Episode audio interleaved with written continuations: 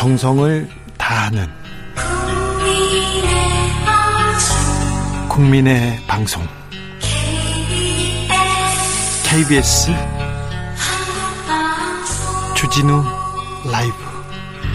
그냥 그렇다고요.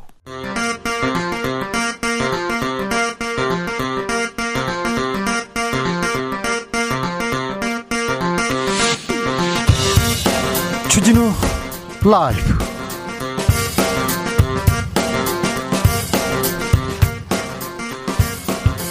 2022년 5월 2일 월요일입니다. 안녕하십니까. 주진우입니다. 윤석열 정, 정부 일기 내가 청문회가 드디어 시작됐습니다. 오늘 한덕수, 내일 정호영, 모레 한동훈 후보자 본격적인 검증의 시간 시작됩니다.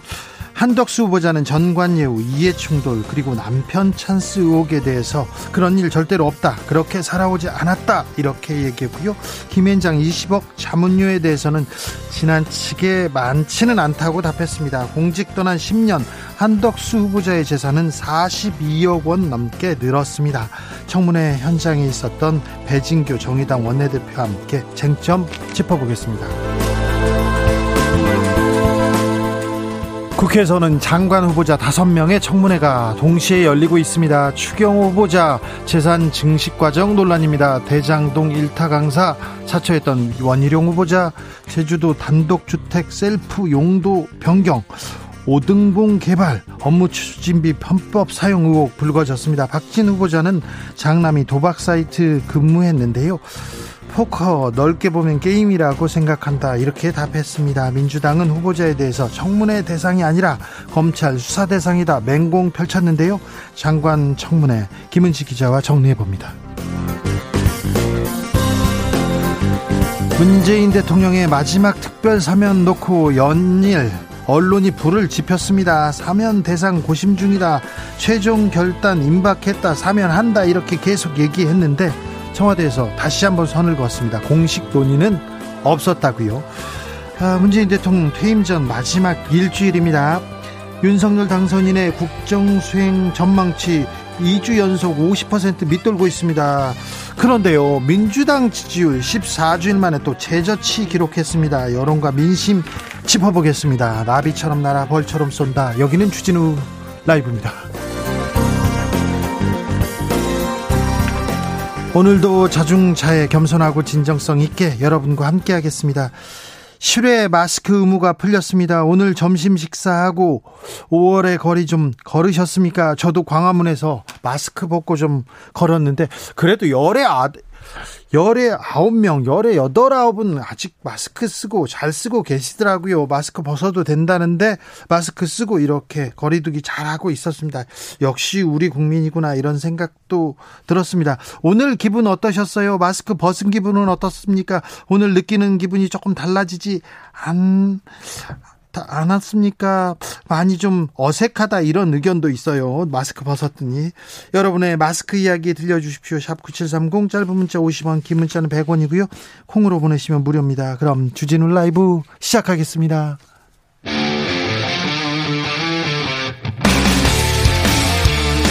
탐사보도 외길 인생 20년. 주 기자가 제일 싫어하는 것은?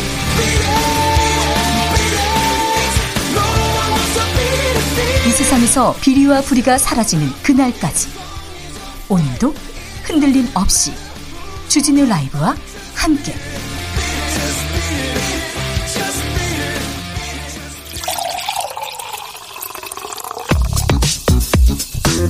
진짜 중요한 뉴스만 쭉 뽑아냈습니다. 주스 정상근 기자 어서 오세요. 네 안녕하십니까. 오늘부터 실외에서는 마스크 쓰지 않아도 됩니다. 네, 오늘부터 야외에서는 마스크 착용 의무가 해제가 됩니다. 어, 이에 따라 거리는 물론이고 어, 식당이나 카페, 야외 테라스에서도 마스크를 꼭 착용하지 않아도 되고요. 네. 또 지상에 있는 지하철역이나 학생들 체육 시간도 마스크를 꼭 쓰지 않아도 됩니다. 아, 다만 밀집도와 함성 등으로 감염 위험이 높은 50인 이상이 모이는 집회나 행사, 공연, 스포츠 경기 관람 시에는 마스크 착용 의무가 유지가 됩니다. 또 유증상자나 고위험군의 경우 다수가 있어서 1m 이상의 거리 유지가 어렵거나 비말 생성이 많을 경우 마스크를 써달라라고 당국은 공고했습니다. 예. 어, 방역 당국은 이 실외 마스크 의무 해제는 자율적 착용을 의미하는 만큼 마스크를 착용하는 것도 존중돼야 한다라고 밝혔고요. 이 실내 마스크 같은 경우에는 앞으로 장기간 유지돼야 하는 조치라면서 어, 우리뿐 아니라 전 세계적으로 코로나19가 안정되면서 엔데믹 조건이 서서히 충족돼야 검토할 수 있다라고 밝혔습니다. 열에 여덟 아홉은 마스크를 쓰고 있었어요. 그래도 에블리님 저는 마스크 계속 쓸 예정입니다. 이런 분들 많습니다. 2047님 아, 마스크 벗고 너무 못생겨서 다시 씁니다. 이렇게 얘기해. 아유 그런 소리 마시고요. 왜 그러세요? 임진서님 집 앞에 작은 공원 산책하는데 마스크 벗으니까 너무 좋네. 않네요. 안경에 김도 안 끼고요. 그건 안경 때문에 너무 힘들었어요. 얘기했는데 그런 분들 많습니다. 저도 점심 이후에 커피 들고 이렇게 걸어가는데 그 기분만도 그냥 좋더라고요. 막 좋더라고. 네, 좋기만 했어요. 근데 조금 있다가 사람들 많이 있는 데서는 이렇게 이렇게 마스크를 썼습니다. 영희님께서는 마스크 쓰고 다녔지만 혹시 깜빡했을 때 그 철렁함 없어졌어요. 이렇게 얘기합니다. 음, 자, 그래도 우리 국민들은 마스크 쓰고 쓰기 잘하고 있더라고요. 거리두기도 엄청 잘하고 있는 걸 어, 봤습니다. 역시 우리 국민이구나 이렇게 생각했습니다. 코로나 상황은 어떻습니까? 네, 오늘 코로나19 신규 확진자 수는 2만 84명이 나왔습니다. 이 주말 검사 건수 감소 영향도 있었습니다만 신규 확진자 수 2만 명대는 그러게요. 87만이고요. 그러게요. 지난 2월 1일 이후 90일 만에 가장 적은 확진자 수이기도 합니다. 위중증 환자는 어떻습니까? 네, 꾸준히 감소하고 있어서요. 오늘은 461명으로 400명대까지 내려왔고요. 네. 이 사망자는 83명으로 사흘째 두 자릿수를 기록하고 있습니다. 네, 다행입니다. 2만 명대입니다. 다시 또 만 명대, 또 천 명대로 줄여 보자고요. 청문회가 드디어 시작됐습니다. 슈퍼이크에 오늘 어우 많아요. 네, 오늘만 6명의 국무위원 후보자들이 청문회를 받고 있습니다. 누구 누구요? 일단 한덕수 국무총리 후보자는 내일까지 청문회가 진행되고요. 이 추경호 경제부총리 겸 기획재정부 장관 후보자, 박진 외교부 장관 후보자, 원희룡 국토교통부 장관 후보자, 한화진 환경부 장관 후보자, 박보균 문화체육관광부 장관 후보자 등입니다. 아유 그런데 이렇게 많이 하니까 많이 하니까 좀 제대로 아 이분이 진짜 장관감인가 능력이 있나 비전을 보여주나 얘기를 들어보기가 쉽지 않습니까? 논 논란이 너무 많아요. 왜 이렇게 지금 인사청문회를 한 번에 다섯 명 여섯 명씩 이렇게 잡았는지 검증은 제대로 하고 있는지 좀 걱정이 됩니다. 한덕수 총리 후보자 청문회 어떤 얘기들이 나왔습니까? 네, 한덕수 후보자는 공직에서 물러난 이후 김앤장 고문을 지내며 받은 고액 급여 및 고문료, 어, 그러니까 전관 예우 관련 부분과 네. 어, 자택을 해외 기업에 임대하면서 벌어진 이해 충돌 논란 의혹이 있고요. 네. 어, 그리고 부인의 그림 판매 등 문제가 집중 제기되, 제기되고 있습니다. 많아요, 의혹도. 네, 이와 관련해서 한덕수 후보자는 후배 공무원에게 단 한 건의 전화도 부탁하거나 어, 전화를 한 적이 없다라고 정관예우 의혹을 부인했습니다. 아, 다만 고액 연봉과 관련해서는 국민의 눈높이로 보면 조금 송구스러운 면은 있다라고 말했습니다. 어, 또한 공직자로 근무하던 시절 이 자택을 해외 기업에 임대해 준 사실과 관련해서는 해당 기업의 책임자를 만난 적이 없다라며 특혜를 준 적이 없다라고 주장을 했습니다. 어, 한편 이에 앞서 민주당과 정의당은 한덕수 후보자를 향해 자료 제출을 요구하면서 청문회를 일주일 미뤘지만 달라진 것이 거의 없다 어, 이렇게 공세를 쏟아내기도 했었는데요. 끝까지 자료 제출은 미흡했다면서요? 네, 국민의힘 주호영 국민의힘 출신의 주호영 위원장도 어, 삼자가 동의하지 않는 건 어쩔 수 없다라고는 하지만 가족이 부동의해서 자료를 낼 수 없다는 것은 납득이 되지 않는다라고 말하기도 했습니다. 좀 꼼꼼하게 잘 따져야 될 텐데. 네. 국민의 눈높이에는 좀 부족하다. 송구한 면은 있다. 이렇게 얘기했는데 이해 충돌에 대해서 정확하게 조금 얘기가 나, 나와야 될 것 같아요. 앞으로는 이 문제에 대해서 조금 더 많이 따져야 될 것 같습니다. 공직자가 로펌이나 기업에 가가지고 국민이나 이 정부를 위해서가 아니라 그 사기업을 위해서 몇몇을 위해서 그 능력을 쓴다. 아 이거 이해충돌 부분 이 부분 잘 따져야 될 것 같습니다. 주진우 라이브에서 아, 이 부분 고민해 보는 시간 좀 빨리 갖겠습니다. 추경호 경제부총리 청문회에서는 어떤 얘기 나왔습니까? 네, 민주당은 소상공인 손실보상 공약 파기 논란 등 인수위원회의 난맥상을 짚으면서 공세를 펼쳤는데요. 어, 이에 대해 추경호 후보자는 당선인이 국민에게 약속한 부분을 충실히 이행하도록 보상안 마련을 작업하고 있다라고 답했습니다. 또 론스타 매각 과정에서 추경호 후보자가 개입했다라는 주장도 제기가 됐었는데요. 어, 추경호 후보자는 국익을 위해 최선을 다했다라고 답했습니다. 네. 아, 그래요. 론스타 관련해서 한덕수 후보자 청문회에서도 론스타 얘기가 나와야 될 텐데 그리고 아, 일본 전범 기업에 대해서 계속해서 어, 김앤장이 변호를 하고 있는데 그 당시에도 이 한덕수 후보자가 고문으로 있었는데 이때는 어떤 역할을 했는지에 대한 얘기도 좀 물어봤으면 좋겠는데요. 원희룡 국토부 장관 후보자 또 논란 잘 해소되고 있습니까? 네, 원희룡 후보자는 업무 추진비 허위 작성 의혹 등을 받고 있는데요. 어, 여기에 한겨레가 오늘 이 제주도청의 총무과가 원희룡 후보자 단골 식당에서 2년 8개월 동안 1,800여만 원을 사용했다라면서 어, 한 식당에서 하루 6차례 결제를 하는 등 업무 추진비 사용 내역을 허위로 작성한 것으로 의심되는 흔적도 다수 발견됐다라고 보도하기도 했습니다. 한 식당에서 6차례 밥을 먹었다면 이거는 좀 어, 쪼개기 했나 이런 의혹도 좀 생겨요. 네, 이에 대해 원희룡 후보자는 업무 추진비는 매월 인터넷에 공개돼서 언론과 도의회가 검증한 사항이다라면서 어떤 경우에도 도지사로서의 어, 공적 업무 외에는 법인카드가 지출된 바 없다라고 주장했습니다. 박보균 문체부 장관 후보자 친일 관련된 얘기가 조금 해소가 됐습니까? 네, 어, 여러 관련된, 일본 관련된 논란의 발언들과 칼럼이 있었는데요. 특히 2019년 칼럼에서 강제징용 문제에 대해서 이 김종필 전 국무총리의 발언을 인용해 어, 일본에 왜 손을 벌리느냐 이런 식의 주장을 한 것에 대해 민주당의 질의가 있었습니다.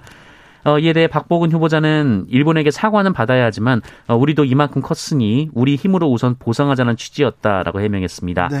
어, 그리고 전두환 씨를 두고 그 리더십의 바탕은 의리라거나 어, 수호지의 양산박 느낌이 풍긴다라고 주장한 칼럼도 있었는데요.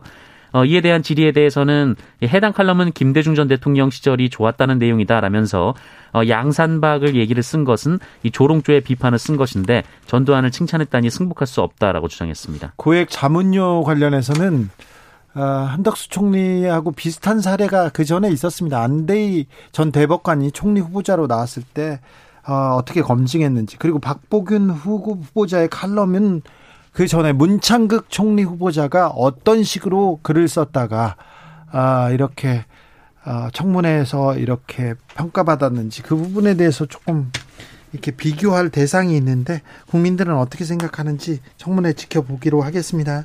주말에 윤석열 당선인이 대통령실 인사를 발표했습니다. 네.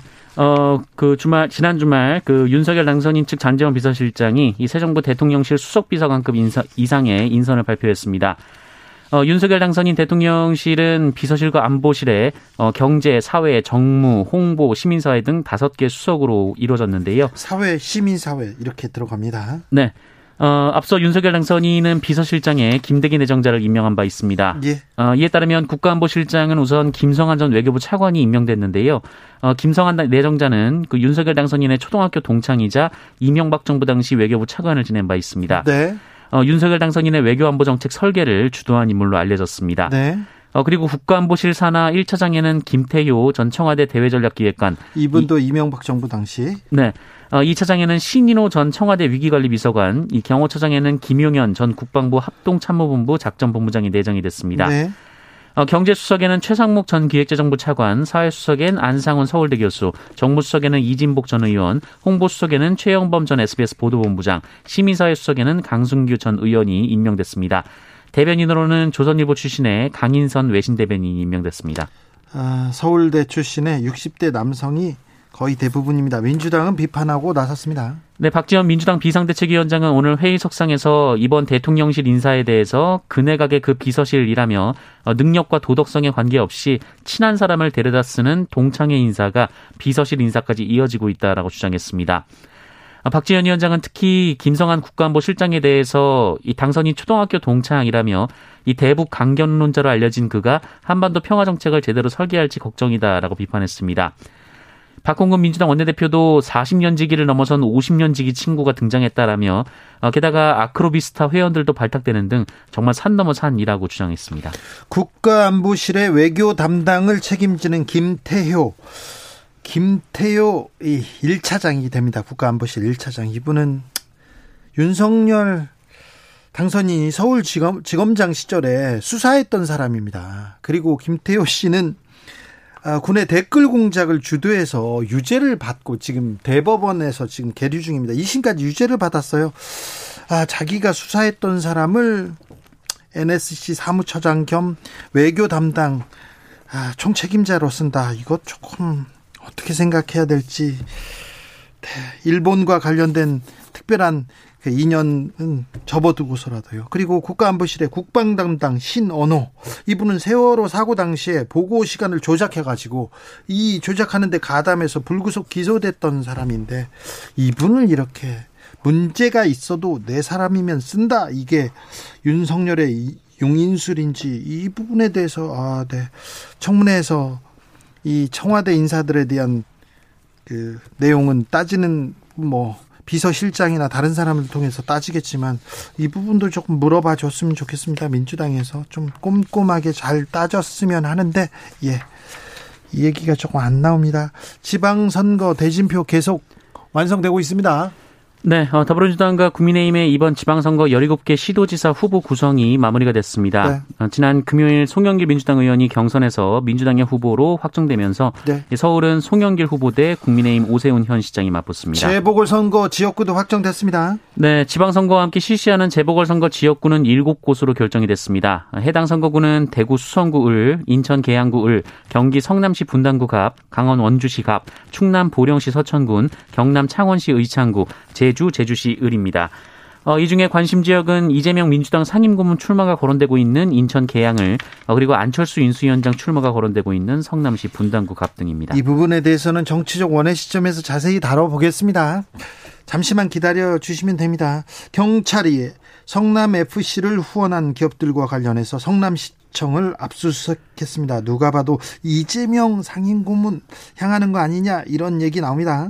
네, 이재명 민주당 상임 고문과 관련된 이른바 성남FC 후원금 의혹을 수사해온 경찰이 오늘 성남시청을 전격 압수수색했습니다. 어, 그런데 경찰은 지난해 9월 이 동일한 사건에 대해 이미 한 차례 불송치 결정을 내린 바 있는데요. 어, 하지만 이에 대해 검찰이 보안 수사를 요구했다면서 이번에 압수수색에 나서게 된 이유를 설명했습니다. 작년에 다 끝났는데 또 하라고요? 네, 다만 압수수색 대상에 이재명 고문의 자택 등 사건 관계인의 집은 포함되지 않은 것으로 알려졌습니다. 이 성남 FC 후원금 의혹은 그 이재명 전 후보가 성남시장에 재직하던 시절 성남 FC 구단주도 영입을 했었는데 어, 당시 대기업이 성남 FC를 후원했고 어, 대신 건축 인허가나 토지 용도 변경 등 편의를 받았다라는 내용입니다. 경찰이 어, 한번 수사 끝에 어, 송치할 만한 내용이 없다 이렇게 해서 결정을 내렸는데 다시 또 수사를 시작합니다. 네, 지켜보시죠. 위안부 피해자인 김양주 할머님이 별세하셨습니다. 네, 일본군 위안부 피해자 김양주 할머니가 어젯밤 9시쯤 98세 일기로 별세하셨습니다. 어, 김양주 할머니는 뇌경색으로 쓰러져 경남 마산에 계셨는데요. 이 폐혈증 증상을, 증상을 보여서 이 창원 한마음병원에 입원을 하셨던 상태였고 어, 안타깝게 네, 작고하셨습니다. 어, 고인은 1924년 2월 7일 태어나 일제시대에 취업을 시켜준다는 꿰매 빠져 중국에서 위안부로 고초를 겪다 해방 후 귀국하셨습니다. 빈소는 마산 의료원 장례식장 303호에 마련됐고요. 발인은 모레 오전 8시입니다. 한편 김양주 할머니의 별세로 현재 정부에 등록된 일본군 위안부 피해자 중 생존자는 11명으로 줄었습니다. 11명의 위안부 피해자 할머니가 살아 계십니다. 그간에 조금 역사 역사를 조금 정리하고 사과도 끝내고 이렇게 한일 관계도 좀 앞으로 갔으면 하는 생각이 있습니다. 그런 바람이 좀 이루어졌으면 합니다. 할머니들한테 장애인을 살해하고 안매장한 사건이 발생했습니다. 네, 장애인을 살해해 야산에 안매장한 20, 30대 남성 2명과 범행, 범행에 가담한 여성 2명이 경찰에 붙잡혔습니다. 어, 경기도 김포경찰서는 살인, 사체유기 혐의로 지적장애인인 30살 남성과 27살 남성, 그리고 살인방조와 사체유기 혐의로 지적장애인인 25살 여성과 사체유기 혐의로 30살 여성을 각각 구속했습니다. 어, 이들은 지난해 12월 중순쯤 인천시 남동구의 한 빌라에서 지적장애인인 28살 남성을 살해한 뒤 김포시 대곤면 야감리 승마산 입구 인근에 안매장한 혐의를 받고 있습니다. 어, 이들은 범행 당시 해당 빌라에서 피해자와 함께 거주했던 것으로 파악이 됐습니다. 어, 피해자는 지난달 20일 이 나무를 캐던 주민에 의해 발견됐는데요. 경찰이 이후 수사를 벌여왔습니다. 네, 600억 원이 넘는 돈을 횡령한 우리은행 직원과 그 동생 구속됐습니다. 네, 세 차례에 걸쳐 회사 돈 600억 원대를 횡령한 혐의를 받는 우리은행 직원이 결국 구속됐습니다. 이 서울중앙지법은 지난 토요일 특정경제범죄 가중처벌 등에 관한 법률상 횡령 혐의를 받고 있는 이 우리은행 직원에 대한 구속영장을 발부했습니다. 증거인멸과 도, 망의 우려가 있다라고 밝혔는데요. 예, 해당 직원은 영장 실질 심사에 출석하면서 무리를 일으켜 죄송하다라고 밝혔습니다. 어, 그리고 이 직원의 동생도 어제 구속이 됐는데요. 어디다 썼답니까? 어, 이 동생은 형으로부터 100억 원을 받아서 그 뉴질랜드 골프장 리조트 사업을 추진을 했는데 80억여 원의 손해를 본 것으로 전해졌습니다. 알겠습니다. 주스 정상근 기자 함께했습니다. 감사합니다. 고맙습니다. 어, 밖에서 마스크 벗었는데요. 사람들이 다 쓰고 있어서 눈치 보여서 다시 마스크 썼어요. 이렇게 얘기합니다. 1810님이. 2000님께서 출근길에 마스크 벗고 신나게 걸었는데 사방 어디 둘러봐도 단 한 사람도 벗은 사람이 없어가지고 얼마나 뻘쭘하던지 심장 수술 환자인 저는 그동안 마스크 쓰고 걸을 때마다 정말 힘들고 괴롭고 사무실에서도 계속 쓰고 있다 보니까 머리가 띵하고 아팠던 적이 있었습니다. 얼마나 상쾌하고 살 것 같은지 정말 행복했습니다. 아 작은 차인데 마스크를 벗고 걷는 것만으로도 굉장히 행복감을 느꼈다는 분들 많습니다. 6108님 마스크 벗으면 좋겠지만요. 아직 코로나가 종식된 것도 아니고 한번 벗게 되면 다시 쓸 때 힘들까 봐 그냥 계속 쓸 겁니다. 어차피 실내에서는 써야 하잖아요. 이렇게 얘기하셨어요. 아, 교통정보센터 다녀오겠습니다. 유하영 씨.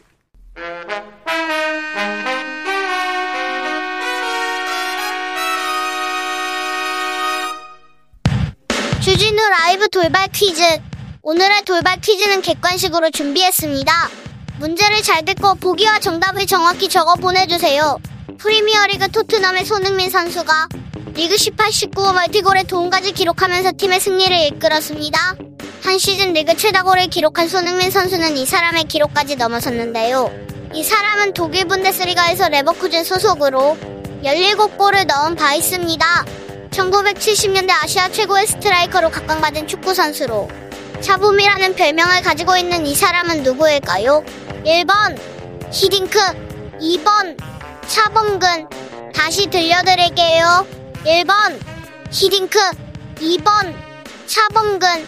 샵9730 짧은 문자 50원 긴 문자는 100원입니다.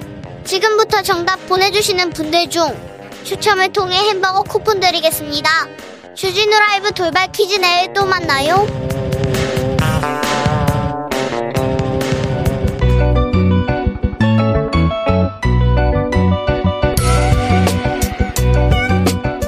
한층 날카롭다 한결 정확하다 한편 세심하다 밖에서 보는 내밀한 분석 정치적 원하시죠.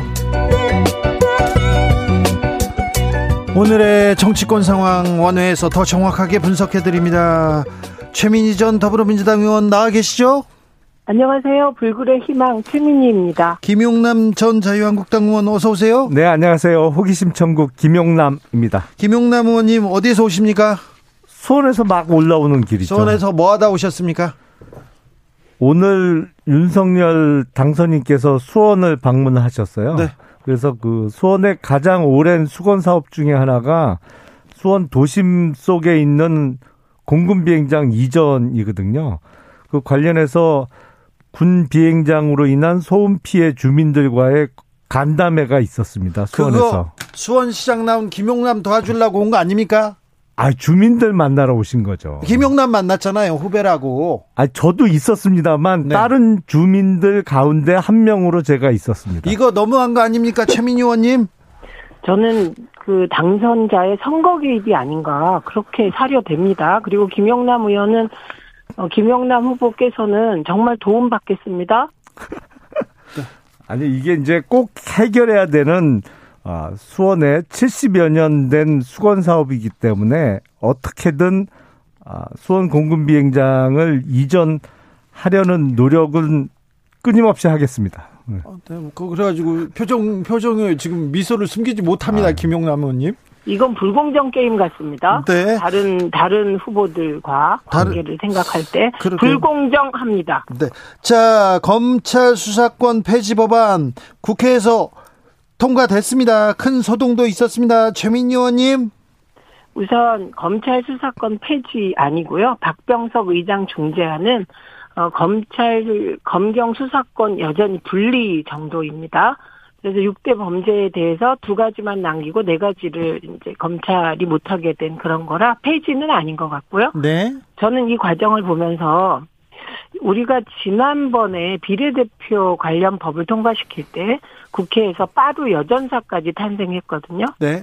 그런데 그 당시에 국회 선진화법에 의하여 다수의 국회의원이 고소 고발됐습니다. 그렇죠. 검찰 수사했죠. 네. 그분들이 적법한 처벌을 받지 않으니 국회에서 이런 식의 욕설, 고성, 몸싸움이 반복된다고 생각합니다. 그래서 법을 만드는 국회의원에게 왜 법이 제대로 적용되지 않는지 이게 가장 큰 문제라고 생각합니다. 김영남 의원님. 근데 이 내용을 살펴보면 이건 위헌성이 다분하거든요. 사실은 우리 헌법상 영장의 청구권이라든지 검사만이 수사에 있어서 중요한 단계 때마다 아 사실상 수사의 주재자로서의 지위를 인정하고 있는데 이거를 사실상 1년 6개월 후에는 뺏겠다는 거잖아요. 그리고 그럴 사회적인 필요성도 인정받지 못하고 있죠. 사실은 필요는 지난 5년 동안 무슨 일을 그렇게 많이 했는지 모르겠습니다만 뭐 마음이 급한 민주당의 핵심 집권 세력들은 마음이 급한지 모르겠지만 일반 국민들은 이해할 수 없거든요. 근데 이런 위헌성이 다분한 법률을 숫자의 횡포로 밀어붙여서 통과시키는데 멀거니 보고만 있는다? 어, 그러려면 그 국회의원 자격이 없죠. 아니, 그러면, 네. 그러면 국회의원들은 그 마음에 안 들면 욕설하고 고성하고 폭력 행위를 해도 된다는 겁니까? 저는 지금 국회 상황은 어, 국회 선진화법이 전혀 국회의원들에게 적용되지 않음으로써 국회의원들은 마음에 안 들면 욕설, 고성, 폭행해도 된다는 그 폭력 행위를 해도 된다는 어, 그런 특권 의식이 그대로 드러난 것으로 봅니다. 그리고 그 검경 수사권 분리는 여야 대권 후보 대다수가 찬성했던 것이고요. 오직하면 권성동 검, 검사 출신의 권성동 대표까지 찬성해서 어, 박병석 의장 중재안을 내가 일일이 불러주었다는 요지로 찬성했던 법안 아닙니까? 그러니까 어 저는 음 지금 이슈는 그 검경 수사권 분리 법안 내용이 아니라 국회는 왜 맨날 욕설, 고성, 폭력 행위를 벌이나 저는 이슈가 그것으로 보고 이건 국회 선진화법을 엄격히 적용하지 않아서 국회 선진화법이 무력화된 안 좋은 결과다 이렇게 봅니다. 권성동 원내대표도 밝혔습니다만 아 그거는 어떻게 보면 겁박에 의해서 합의가 이루어진 거죠. 왜냐하면 이거 안 하면 원한대로 그러니까 당장 3개월 아, 내지 4개월 후에 검찰 수사권을 완전히 박탈하는 법안으로 민주당이 숫자로 밀어붙일 가능성이 있기 때문에 또 그렇게 하겠다고 하니까 다만 1년 6개월 정도의 유예 기간을 둘 수 있는 소위 조정안에 합의를 했습니다만 그리고 나서 바로 이게 잘못된 결정이라는 것을 어, 깨닫고 철회를 했잖아요. 그리고 네. 이제 법안을 아니, 정식으로 통과시키기 전이었으니까요. 철회할 수 아니, 있죠. 그런데요. 그런데요. 음. 정말 지금 그 말씀은 문제입니다. 권성동 대표는 헌법기관인데 겁박이 통하겠습니까? 게다가 권성동 대표는 윤핵관의 핵심 중의 핵심. 어, 지금 곧 집권 여당이 될 어, 국민의힘의 원내대표세요. 그러니까 나는 새도 떨어뜨릴 위세를 가진 분이 그런 말 하시면 되겠습니까? 아, 근데 민주당이 게다가, 워낙 숫자가 많으니까요. 의총에서까지 추인을 해놓고 네. 뒤늦게 번복하면서 번복한 게 잘한 것처럼 이러시면 정말 안 됩니다. 이건 국민을 무시하고 우롱하시는 행동이고 언사이십니다. 최민 의원님. 네. 에, 국회 국회에서 아무튼 수사권 폐지 법안, 수사권 기소권 분리 법안이 통과됐습니다.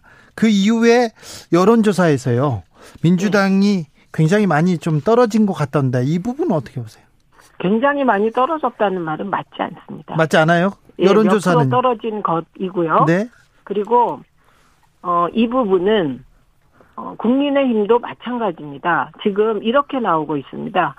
어, 청와대 용산 이전에 대해서도 과반수 이상이 반대합니다. 예. 그 프로테이지가 반대가 더 높아요. 당선인에 대해서도 반대가 높고요. 높습니다. 그리고 민주당의 검경 수사권 분리안을 자꾸 검찰 수사권 폐지로 왜곡된 프레임을 설정하고 있습니다. 사실은 경제 부패는 검찰이 계속 수사합니다. 그렇기 때문에 어 저는 이제 이 상황이 네. 어 내일쯤 음, 내일쯤 형사소송법까지 다 통과되지 않습니까? 그 관계된 법들이 통과되고 나면 네. 이게 최종적인 판단이 이루어지리라고 보고 자, 민주당 지지율이 떨어진 것은 민주당 내에 어 제가 본 프로테이지에서는 거의 3분의 1 정도의 민주당 지지자들은 원안을 통과시키지 않았기 때문에 지지를 철회하고 계십니다. 저기 지역에서 네. 지지자들이나 이렇게 사람들 만나봐도 거의 그렇게 얘기합니까? 지금 이게 중요해? 이렇게 물어보는 사람들이 많다면서요. 아 저는 딱 두 분 만났습니다. 그런 사람은 딱 두명 네, 만났어요. 두분 만났고 네. 이건 흐름이 있는데요. 네. 어 처음에 어 검수 완박이라는 네이밍으로 진행될 때 예. 그때와 박병석 의장 중재안이 나왔을 때 네네. 그리고 박병석 의장 중재안을 여야가 받았을 때 그리고 박병석 의장 중재안을 국민의힘이 일방적으로 어 폐기시켜 폐기시키려고 했을 때 이때마다 다 여론 반응이 달랐습니다. 사실은 여론조사 결과를 보면 네. 어, 소위 그 박병석 의장 중재안을 받았을 때가 국민의힘과 민주당의 지지율 격차가 가장 적었고요. 네. 그 전후로는 지금 많이 벌어졌죠. 그러니까 최 의원님 음. 말씀은 민주당 지지율이 굉장히 많이 떨어진 건 아니고 원래 떨어져 있었다는 취지로 들리는데 사실은 지금 여론조사에 아닙니다. 봐서는 뭐 12% 내지 많이 차이 나는 건 15%까지 지금 지지율에서 차이 나는 아니 그건 아닙니다. 그건 뭐 그렇게 저- 말씀하신 곤란하고요. 여론조사마다 제가- 다릅니다. 예. 예, 제가 차이는 말씀드린 있습니다. 것은 예. 민주당 지지율이 떨어지는 이유가 예. 민주당의 정통적인 지지자들이 왜 원안대로 통과시키지 않았냐를 묻고 있다는 뜻입니다. 그렇게 그 강경 지지자들에게 끌려다니다 보면 어떤 결과가 나올지 잘 알고 있습니다. 아니 37 지금 제 말을 잘 못 알아들으셨어요. 민주당 지지율이 떨어진 부분은 사실은 지지 철회한 부분이 민주당의 원칙적인 입장을 요구하는 지지자들이 지지를 철회한 부분이 더 높다. 분석해 보면 이 말씀 드리는 겁니다. 3765님께서 여태까지 잘했으면 굳이 이런 문제가 화두가 됐겠습니까? 국민들의 생각이 모두 그렇다고 생각하지 않았으면 좋겠습니다. 이런 의견도 있고요. 윤구수님, 민주당은 의석수 믿고 갑질하는 거 멈춰주세요. 얘기합니다. 8991님, 깜짝 놀랐습니다. 국회의장한테 신체적 발언, 고성, 정말 국회 권위가 바닥이구나 싶었어요. 고성, 뭐, 발길질 이런 거는 안 되죠. 김영남 의원님. 그런 일이 벌어지지 않으면 좋죠. 그리고 그렇게 어, 벌어지지 않도록 노력을 해야 됩니다만 네. 지금 민주당이 추진하고 있는 일련의 이 입법 활동은 사실상 형식적으로 국회에서 표결을 거쳐서 통과되니까 법률이라고는 부를 수 있을지 모르지만 내용을 따져, 따져보면 이건 위헌이라니까요. 사실은 이건 그건 헌재 판단을 받아보자고요. 아니 근데 아니, 그 그때까지 국민들이 입는 피해는 어떡하고요? 사실은 아니 잠깐만요. 제가 하- 잠깐만 말씀드릴게요.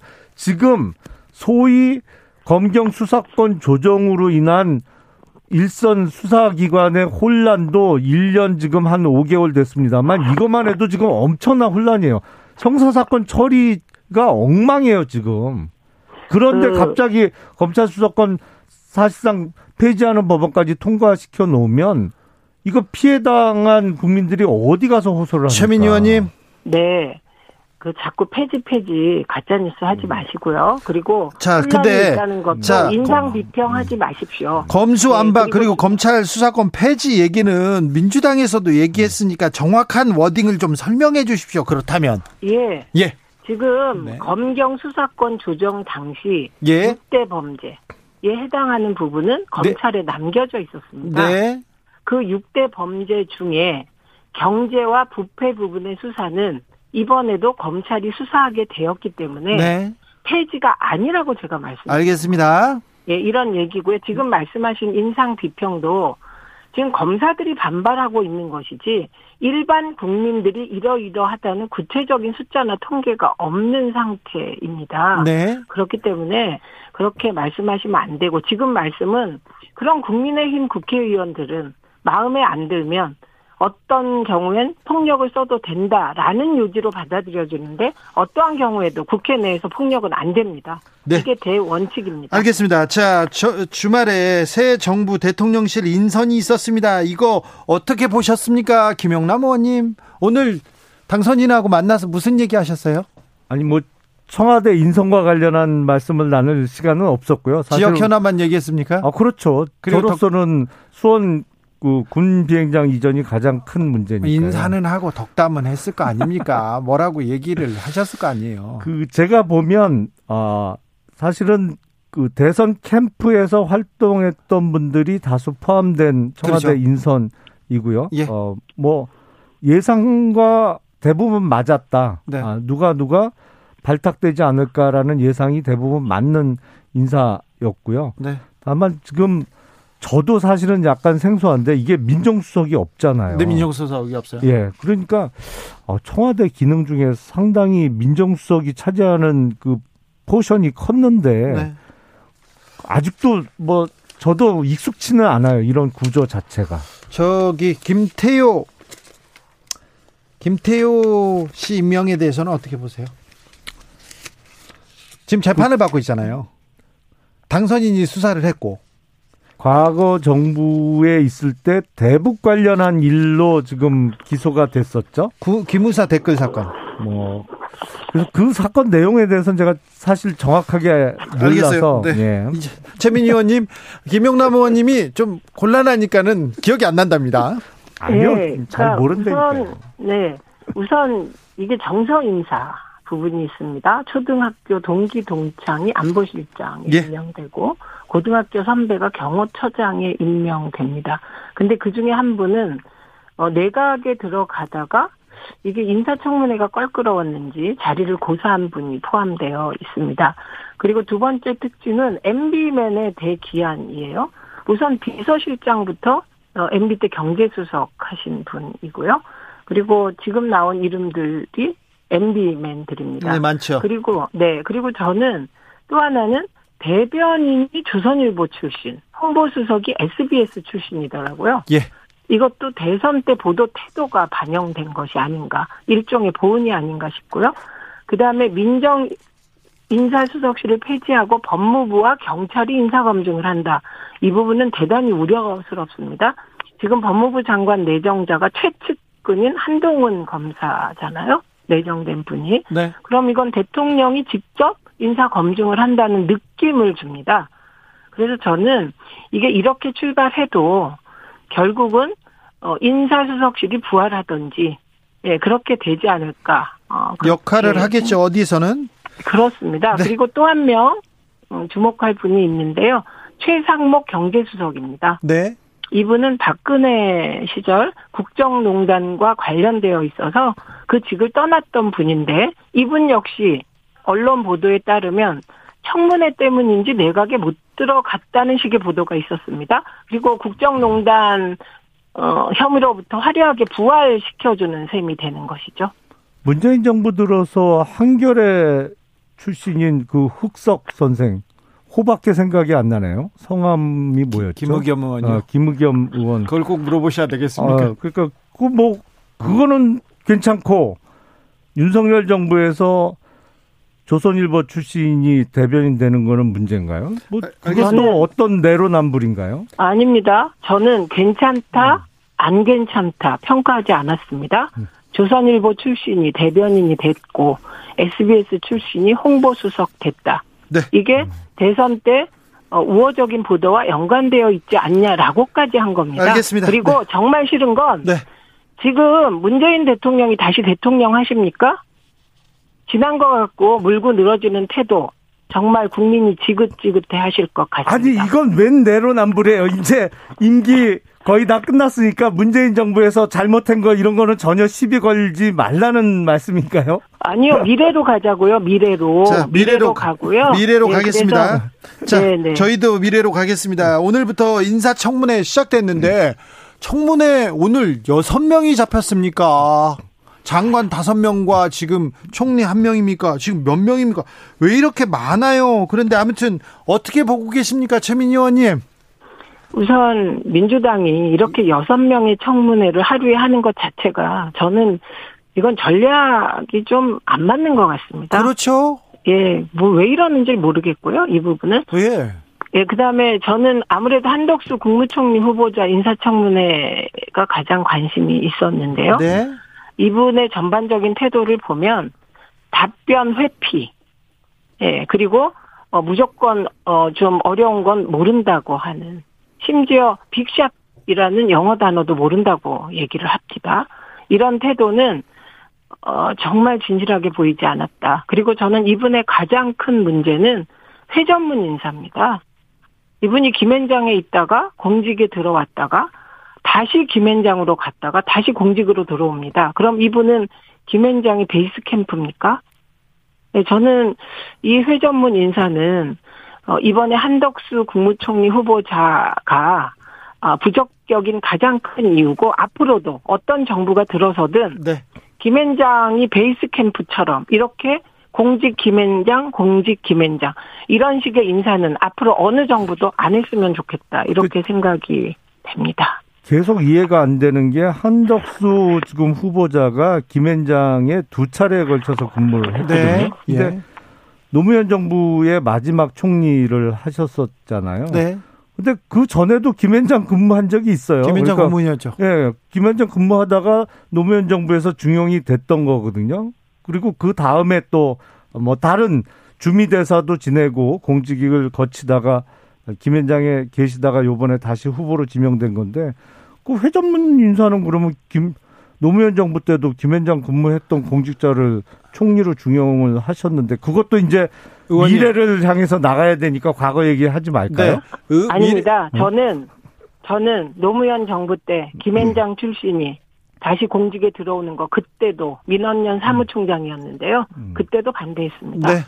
예, 그런데 지금은 더 심한 거죠. 그렇- 이분은 어떻게 된 분이 대한민국에서 국무총리 정도 하셨으면 어 그런 그 국무총리의 어떤 명예를 가지고 사셔도 되는데 다시 김현장으로 가요. 그리고 다시 공직으로 들어옵니다.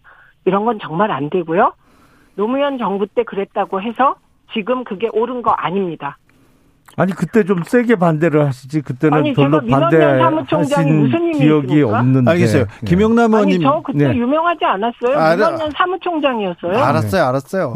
김영남 의원님, 네, 어, 검사도 하셨고, 네, 서울대 법대 나오셨고, 검사도 하셨고, 그리고 국회의원도 하셨어요. 네. 그때도 뭐 인기도 있으셨고, 근데 국회의원 안 하시고, 근데 고문 안 하셨잖아요. 어디 가서 로펌 가서 고문하거나 회사 사회에서 안 하고 공직 미래에 뜻이 있어 가지고 안 하셨잖아요.